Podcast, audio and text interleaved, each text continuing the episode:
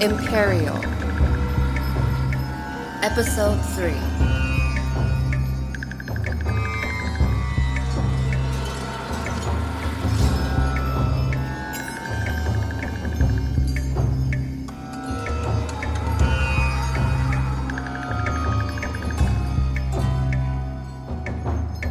文件里提到，制图队伍在旅途当中离开，前往大兴安岭。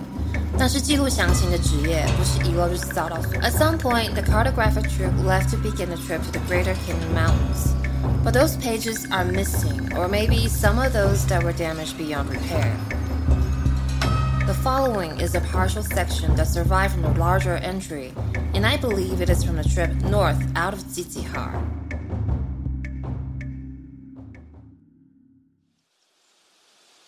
Potreste immaginare di viaggiare attraverso un impero del genere con un imperatore a fianco, attraversare fiumi e grandi vallate con l'uomo che le tiene nelle sue mani.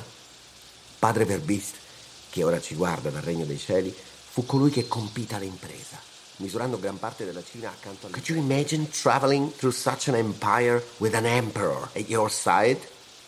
To cross rivers and great valleys with the man who holds them in his hand? Father Verbist, now watching from the kingdom of heaven, did such a thing when he survived much of China at the side of Emperor Kangxi. While impressed with the beauty of this empire, I am in awe of vast wonder in all of God's kingdom. Just last year, the initial survey of this area took place and a map was drawn up.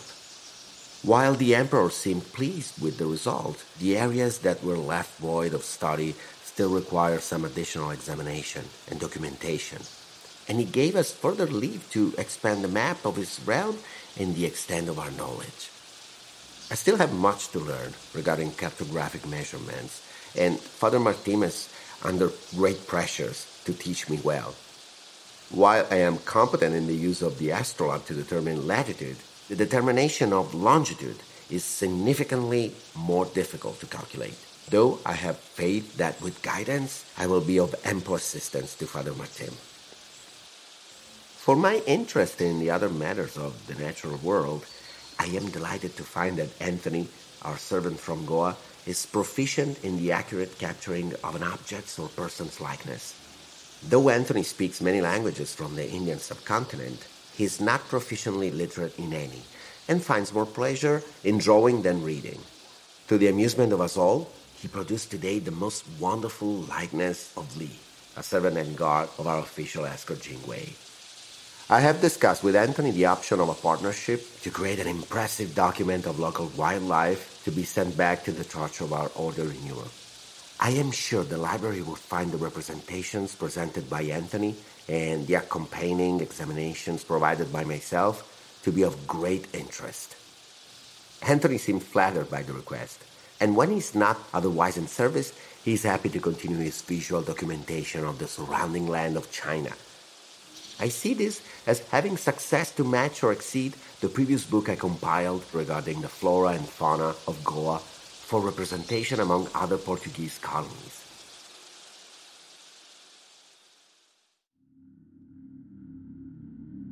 This next short surviving section was difficult to place, though with its reference to Gang River, I believe it took place approximately here in a timeline. O tempo de trabalho nos seus conjuntos de instruções atrasa-nos ainda mais, mas o seu entusiasmo e energia permitem um benefício de dúvida das suas capacidades de aprender e trabalhar eficientemente. Time working in his instruction sets the delays even further. But his enthusiasm and energy allows for the benefit of doubt in his abilities to learn and efficiently work. Lord, give me patience. Of other notes, we came upon a most peculiar sight on the opposing bank of the Gang River. While working our way up the river, Li, servant to Jingwei, pointed out the emergence of a group of people from a distant tree line. We were not headed that direction and did not choose to break course, but they appeared to wave at us from the distance. Jingwei believes he identified them as a local people, perhaps the Oeng, as their manner of dress, even from afar, differs from the normal populace's attire in Peking and Qiqihar. They waved at us with the full extent of their arms, and we could hear an echoing call. The group continued in this manner for some time, but we soon continued on our way, We settled down for the evening in a clearing near the river, and Li, an avid fisherman, caught us some species of carp fish for our nightly supper, the manner in which... The document ended there, as the rest of the page is missing. The following is a piece by Jingwei Chen. It is written in Mandarin, and is thus most likely a personal record.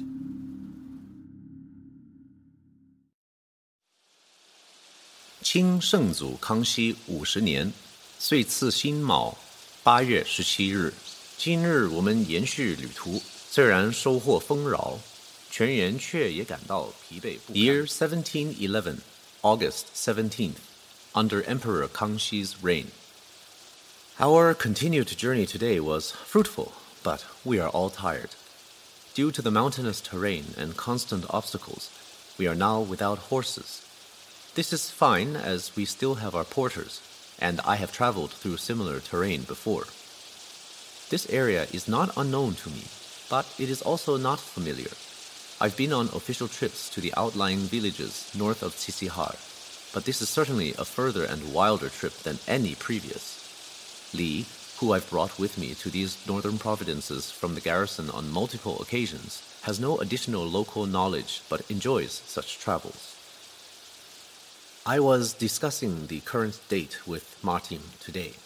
We have suffered delays, on this we agree, but if we work efficiently, we can survey the intended area within a few weeks and return to Qiqihar for the cold winter season. This autumn seems long, and we can only hope for a mild transition into winter. Rain and humidity can be a problem here, and I worry about heavy mists that may settle in the deeper the season grows. Yet certainly we cannot become lost. We are here to create the map.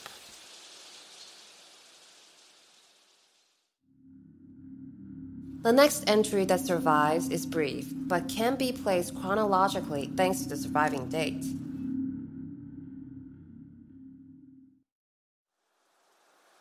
trenta settembre, anno di Nostro Signore millesettecentoundici. Abbiamo realizzato ulteriori progressi durante il nostro viaggio nella regione della magnifica montagna Kingane e, durante la sosta in un posto che avevamo già precedentemente mappato, Padre Martin mi ha dato l'opportunità di migliorare la mia pratica. Sono deluso dalla mia prestazione. thirtieth of September, year of our Lord, seventeen eleven. We have made further progress with our journey to the Greater Khingan Mountain region, and while we stop in an area that had been previously surveyed, Father Martin gave me the opportunity to review my practical knowledge. I am disappointed in my performance.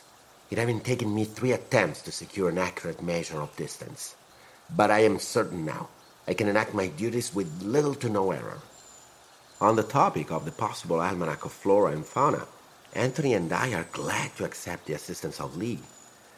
Li, from a family somewhat south of Peking, grew up as a farmer, fisherman, and hunter, and is avid in his exploration and understanding of the natural world and its many inhabitants.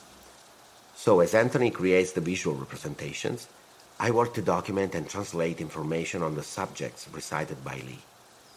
It is a task I will work upon further, certainly, and these efforts will only be enhanced by my improving ability to communicate in Mandarin. Great stretches of land now separate us from Qiqihar and the many smaller towns and villages of China. Here soon we will enter the mountains, and already we journey through hills and darkening forests. The skies become heavier with the passing days. Their weight pushes down upon us. Each breath feels thick by midday. The nights are growing colder, and each morning there is a mist in the valleys. Li says there is rain on the horizon.